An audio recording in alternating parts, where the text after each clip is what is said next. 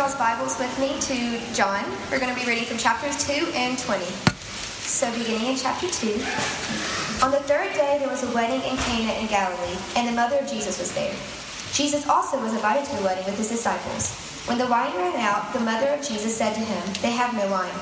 And Jesus said to her, Woman, what does this have to do with me? My hour has not yet come. His mother said to the servants, Do whatever he tells you.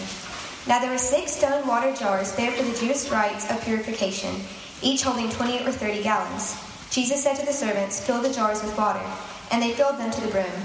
And he said to them, Now draw some out and take it to the master of the feast. So they took it. When the master of the feast tasted the water now become wine, and did not know where it came from, though the servants who had drawn the water knew, the master of the feast called to the bridegroom and said to him, Everyone serves the good wine first, and when people have drunk freely, then they pour, pour the bad wine. But you have kept the good wine until now. This, the first of his signs, Jesus did in Cana in Galilee, and manifested his glory, and his disciples believed in him. Now Jesus did many other signs in the presence of his disciples, which are not written in this book. But these are written so that you may believe that Jesus is the Christ, the Son of God, and that by believing you may have life in his name. Hey, welcome to uh, welcome to RUF, especially if this is your uh, man first or second time. Thank you for coming back after last week was so crowded and hot and overwhelming.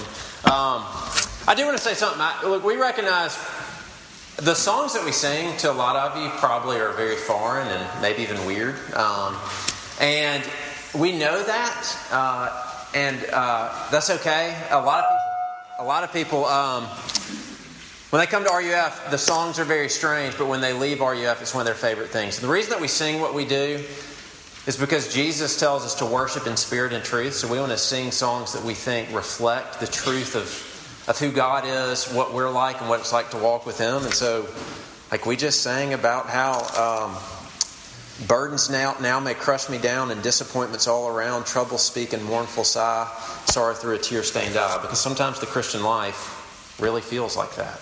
Uh, and so we want what we sing to inform how Christianity is supposed to look and feel. So, all right, what we're doing uh, this whole semester is we're walking through the Gospel of John, the fourth Gospel, and every week we're examining what John claims that he recorded these specific things in his book. So that by seeing who Jesus is and believing on him, you may discover what real life is. And so here's kind of here's what I'm going to propose to you to think about. I think when we think the word life, we think it to some extent of happiness and joy. What if I told you that Jesus, his chief aim for your life, what he's up to in, in, in your life and in this world, is to bring you joy, to bring you a real enjoyment? How does that hit you? I, I think maybe it sounds cheesy sometimes, like real Christiany. Maybe even sounds unrealistic and naive. Uh, and I, I, think that's surprising to most of us. I, I heard about a, uh, a, conversation that a pastor had with, I think she was a junior in high school.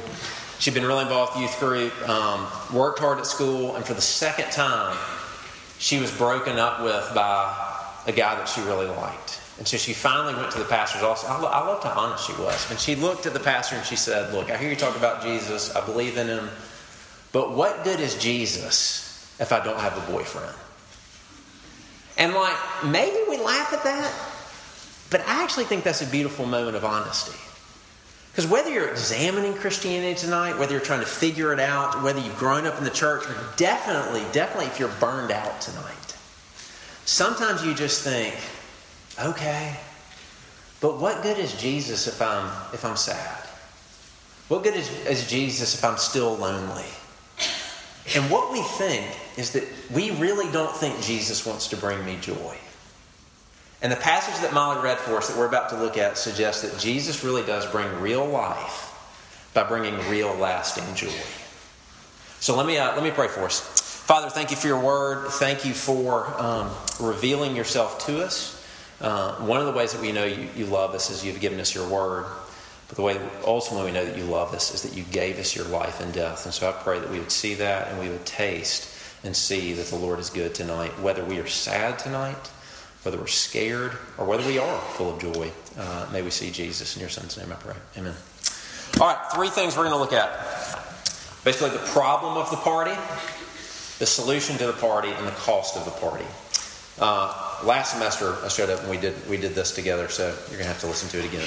Um, all right, what is what is the big problem that Jesus encounters?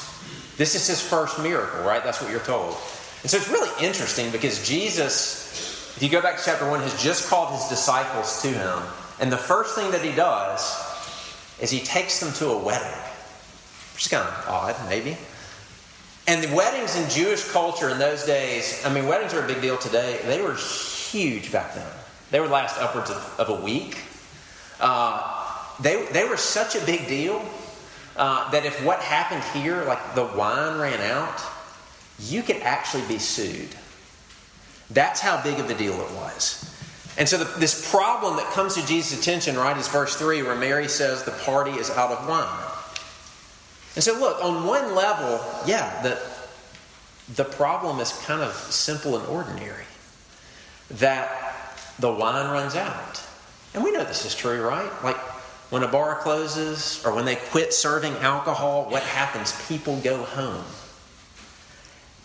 And that's what happened here. When the wine ran out of the wedding, if it was supposed to last for seven days, if it went, ran out on day four, people were going home.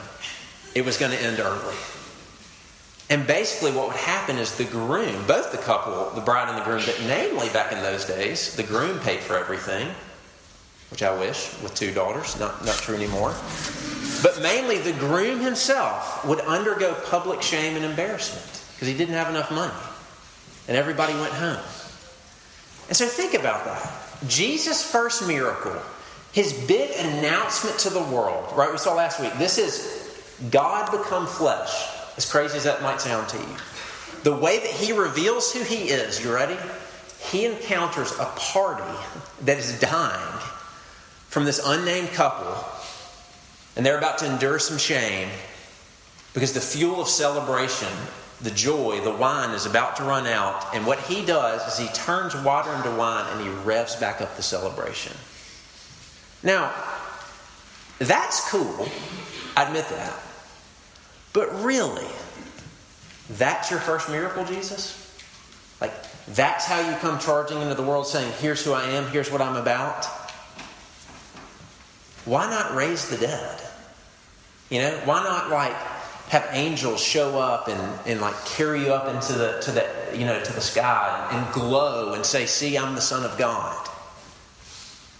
Well, here's my question. Could not the way this miracle goes down be one of the very things that actually displays that Scripture is true. You know what I mean? Like if you're tonight, if you're here tonight and you're skeptical of Christianity, trying to figure it out, trying to consider its truthfulness, just consider this. If you wanted to make up stories about Jesus, so to make people to believe, would you really begin with this? Like he just kind of stands off in the corner and changes water into wine? I doubt it. Like, who would come up with that? The most logical explanation is it actually happened. Right? It's worth considering. But second of all, and this is key for understanding, I think, what, what the big picture of this miracle actually means. The Bible, if you read Old Testament and New Testament, it associates wine and alcohol with blessing and joy. Okay? You can see Psalm 104, 15, Proverbs 3. We, we could actually go on and on. And it the Bible associates lack of wine with sorrow and darkness. For instance, Isaiah 24 there's an outcry in the streets for lack of wine. All joy has grown dark. The gladness of the earth is banished. And so when you start looking at how Scripture uses wine as a symbol, here's what you realize. When the party is running out of wine, it actually is a parable. It's a picture of what the Bible teaches about all humanity.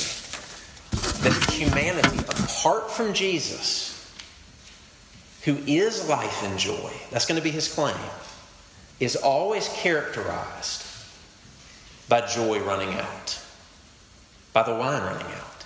See, according to the Bible, our problem, ever since sin entered the world, is separation from God, from Jesus who is life itself. And so our sin means this we look for satisfaction and joy in everything besides Jesus. We look for it in all the wrong places. And therefore, our lives is characterized by this the joy, the joy always runs out. The wine runs out. So, uh, there's an article that came out years and years ago from a New York newspaper. Um, and it was this, uh, the author's name was Cynthia Heimel.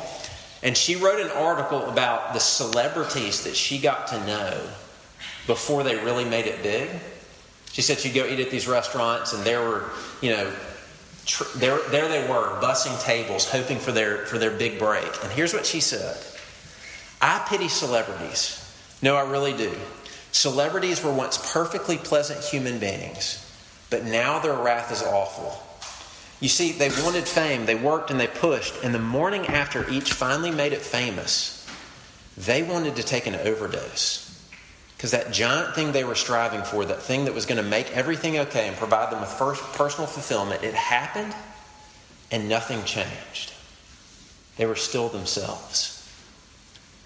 See, the celebrities thought real joy would be found, lasting joy, if I finally made it. And at the end of the day, they were still themselves, and the joy ran out. And it was un- insufferable. And see, this is where I think this is where I think, if you'll consider, the problem at the wedding, it's my problem. And it's humanity's problem. Because our life is characterized by trying to find satisfaction and joy in anything and everything, and the, and the joy always runs out. So, yes, on the one hand, this speaks loudly to what is the party culture of Ole Miss. Okay, I graduated here in 2003. There's no way it's changed that much, okay?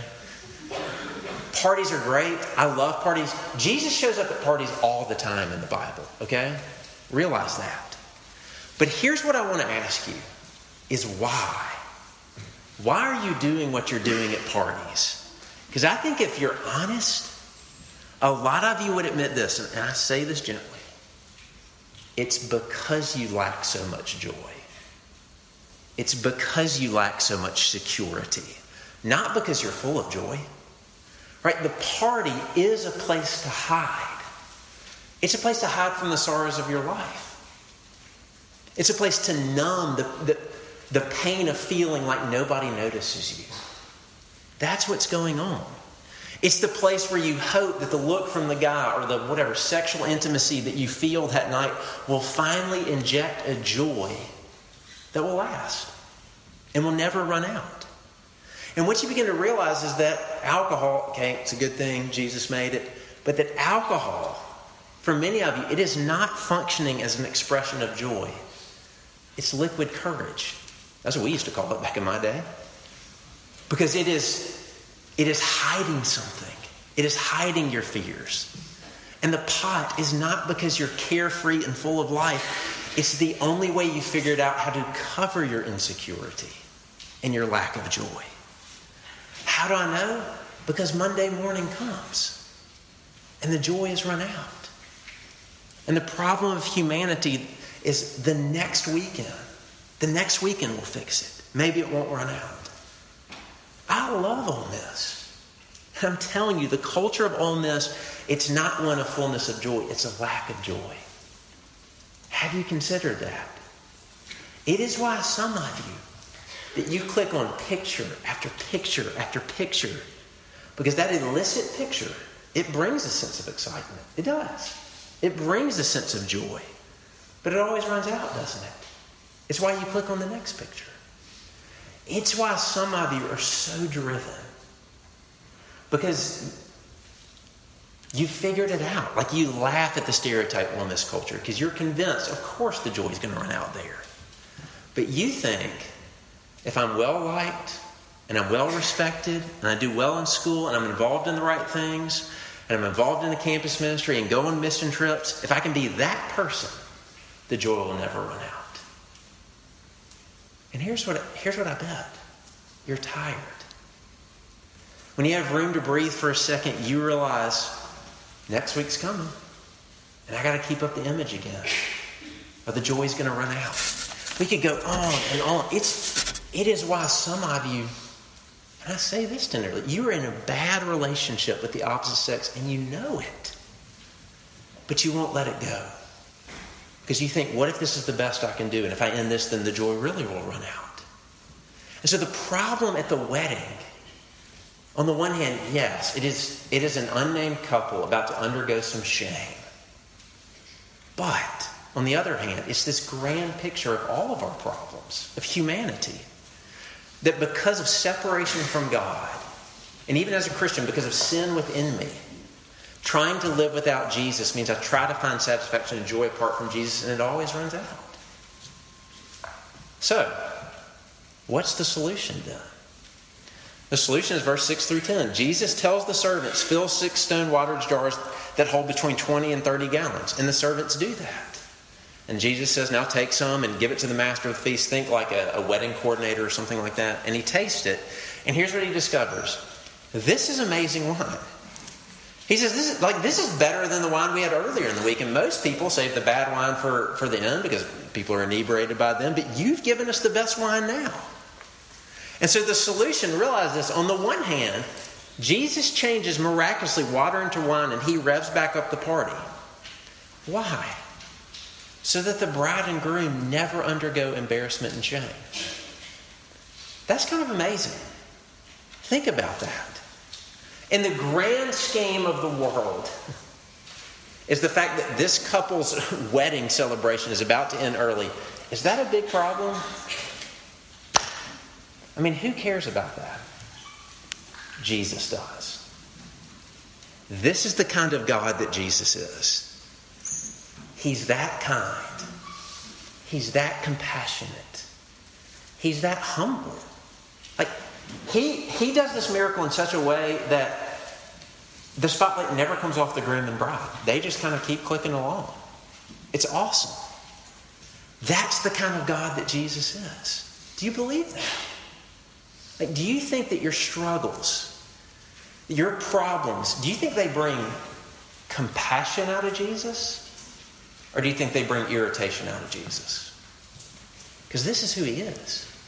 He even notices this. Do you think Jesus cares about the fact that you're still uh, lonely and a sophomore in college? Do you think Jesus cares about the fact that you have dyslexia and there's things about your mental state that make it hard in school? Do you think Jesus cares about your chronic pain?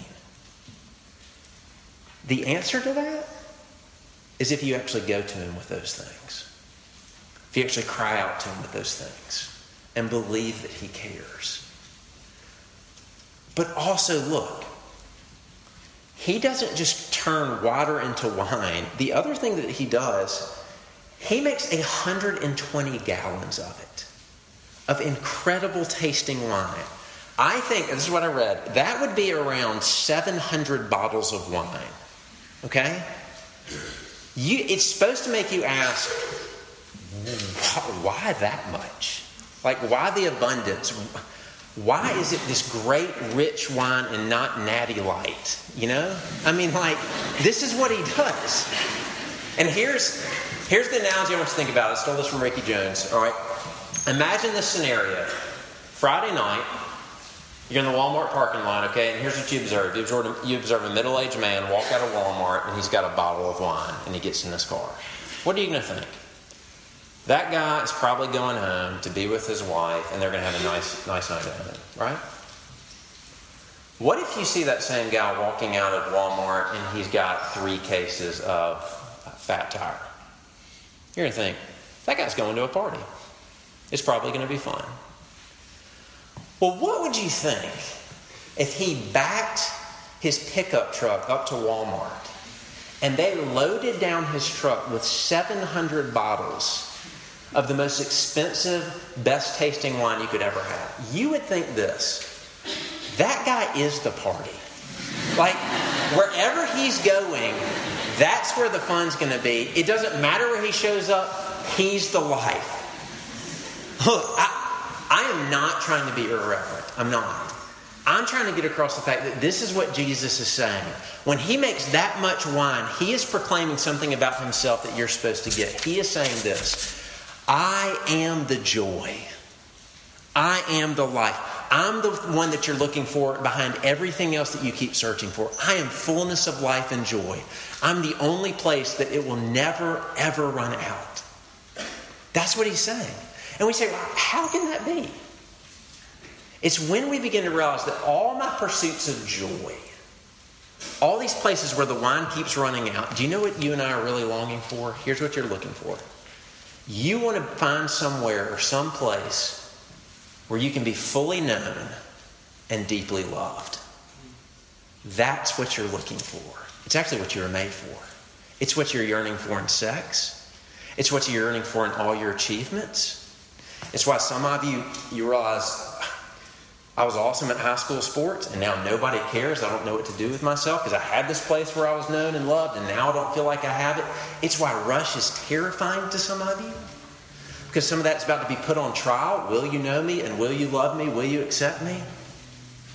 But here's what Jesus is saying I'm the only one who knows you deeply and actually know you better than yourself and will love you fully.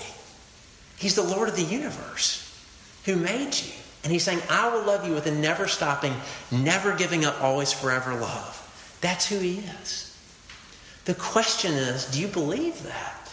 Do I believe that? Because I think most of us think Jesus is a withholding God. We think he's stingy. We think he's stingy with grace. We think he's stingy with joy.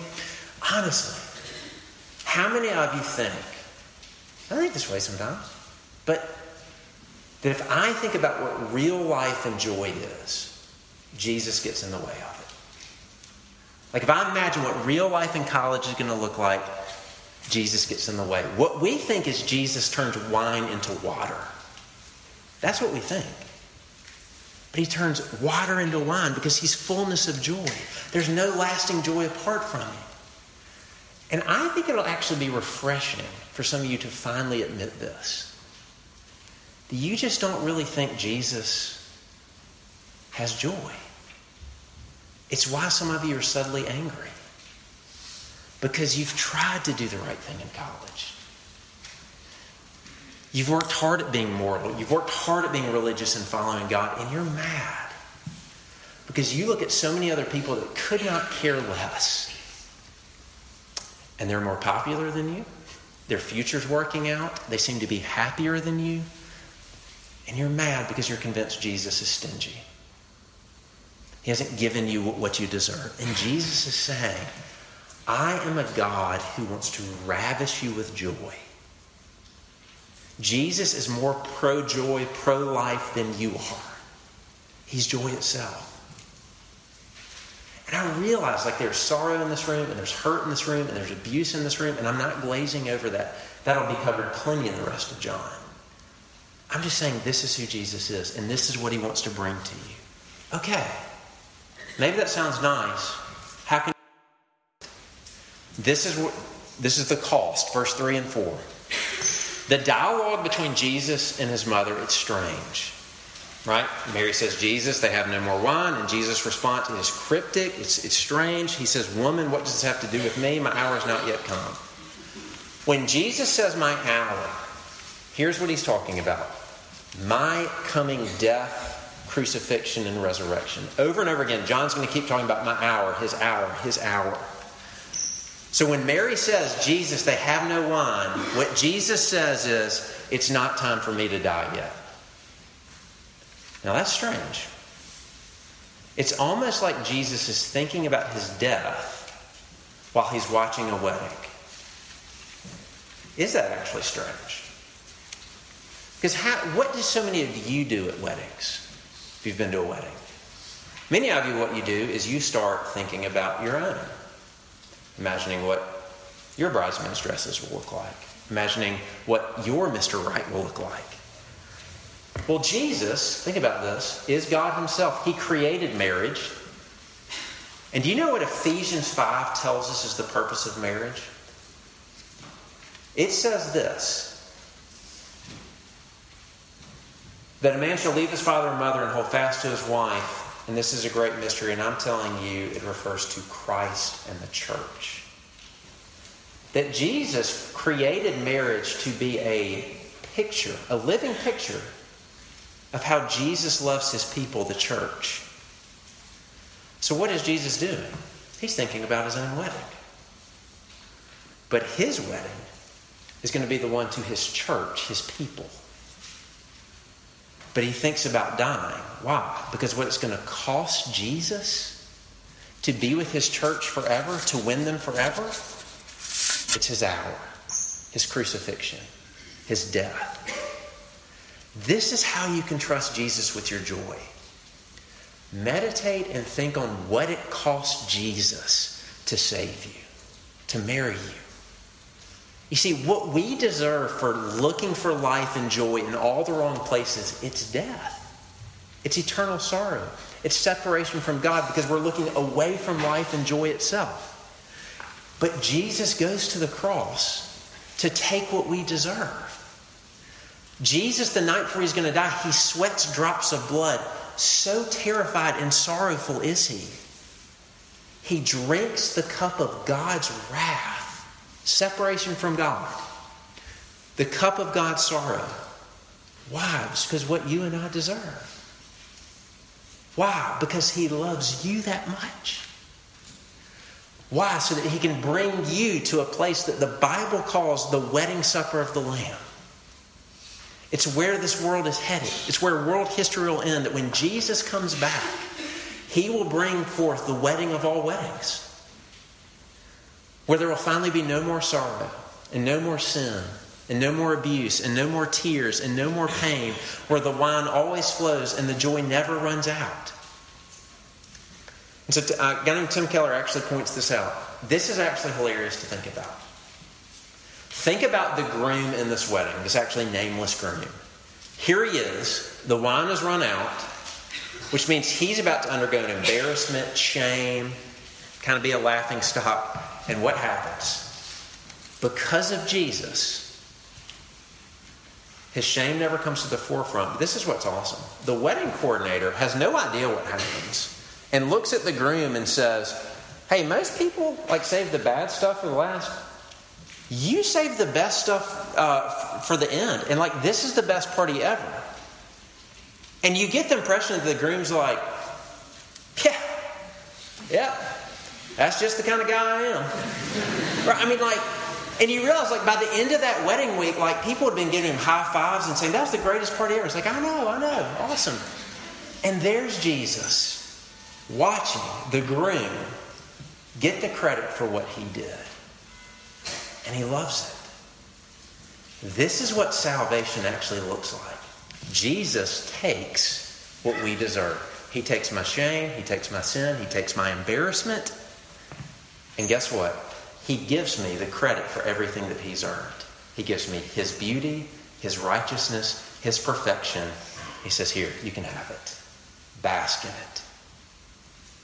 Look, Jesus does not want to be your belief. He doesn't want to be your tradition. He doesn't want to be some pill that you swallow just to make your life better. He wants to be your husband. That's why he came. He wants to be with you. And he says, You can trust me. You can trust me with your joy. Because look at the extent I went to get you. Don't you at least wish that was true? It is. It's infinite joy offered to you tonight in Jesus. That's an invitation. Let's pray. Father, we thank you for um, giving us your word. I, I don't know where everybody is tonight, but to some extent, I pray that you would give us eyes to see that we we are, we are the wedding. We just look for joy and satisfaction in so many things besides you. And the joy keeps running out. And it feels like we're taking crazy pills because we keep going back to the same thing. Would you, be, would you be merciful tonight? And would you enable us to see that you are real joy? Because you know us better than, than we know ourselves, and you deeply love us. Would you help us to see and sit in the posture of humility and receive that? In your son's name I pray. Amen.